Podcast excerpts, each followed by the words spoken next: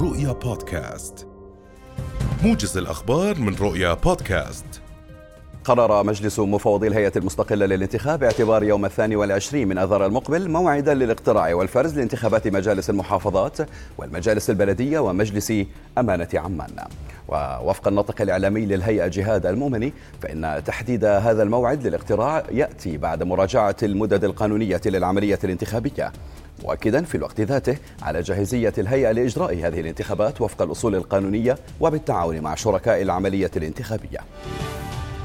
أعلنت عمليات خلية الأزمة في المركز الوطني للأمن وإدارة الأزمات اتخاذ المزيد من الإجراءات الاحترازية في مواجهة وصول المتحورات خاصة أوميكرون الأخير. ومن خلال وضع مجموعة من القيود على كل من أقام في دول جنوب أفريقيا في لسوتو، زيمبابوي، موزمبيق، نامبيا وإسواتيني، بتسوانا. خلال 14 يوما والتي تسبق سفرهم إلى الأردن.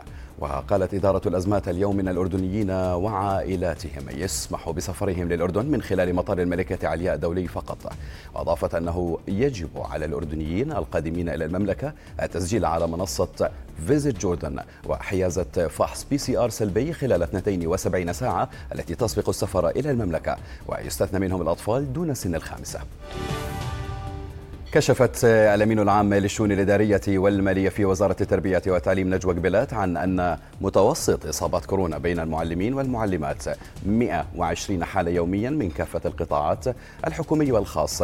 والأونروا الثقافة العسكرية وأكدت قبلات أنه لن يصدر عن وزارة التربية والتعليم أي تصريح حول التحول إلى التعليم عن بعد مشيرة إلى أن الامتحانات ستكون في موعدها وجاهيا. وقالت أن الإصابات النشطة الكلية في المدارس بين الطلبة والمعلمين والإداريين تبلغ ثمانية بالألف. فيما تبلغ إصابات الطلبة النشطة والذين يمارسون تعليمهم عن بعد سبعة آلاف طالبة. قال أمين عام وزارة الصحة لشؤون الأوبئة الدكتور عادل البلبيسي إن العالم بحاجة إلى نحو أسبوعين لمعرفة التفاصيل الأوسع عن متحور كورونا الجديد الملقب بأوميكرون.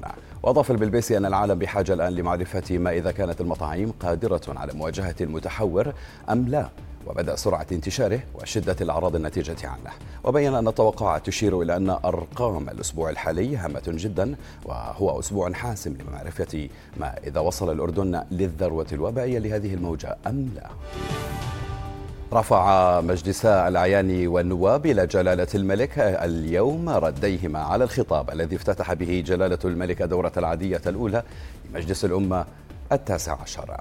وكان مجلس الأعيان قد أقر يوم الثلاثاء الماضي برئاسة رئيس المجلس فيصل الفايز صيغة الرد على خطبة العرش تمهيدا لرفعها إلى جلالة الملك.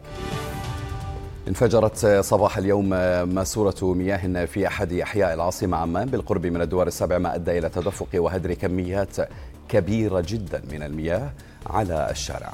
ووفق شهود عيان فإن خط المياه المكسور في المنطقة المذكورة تسبب بتدفق المياه إلى ارتفاع كبير وتجمعها في الشارع الرئيسي. وقالوا إن هذه المرة الرابعة التي ينفجر فيها خط المياه بعد إصلاحه بشكل مؤقت من قبل الجهة المختصة.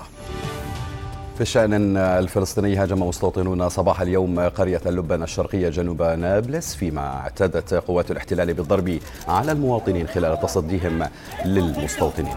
وأفادت مصادر محلية أن المستوطنين هاجموا القرية وقطعوا الطريق على الأهالي والناشطين قرب قريتي الساوية واللبن جنوب نابلس تحت حماية قوات الاحتلال وقوات أو وقامت قوات الاحتلال بالاعتداء بالضرب على المواطنين الذين خرجوا للتصدي للمستوطنين وحماية أبنائهم الطلبة كما اعتدت أيضا على طواقم الصحفية المتواجدة في المكان.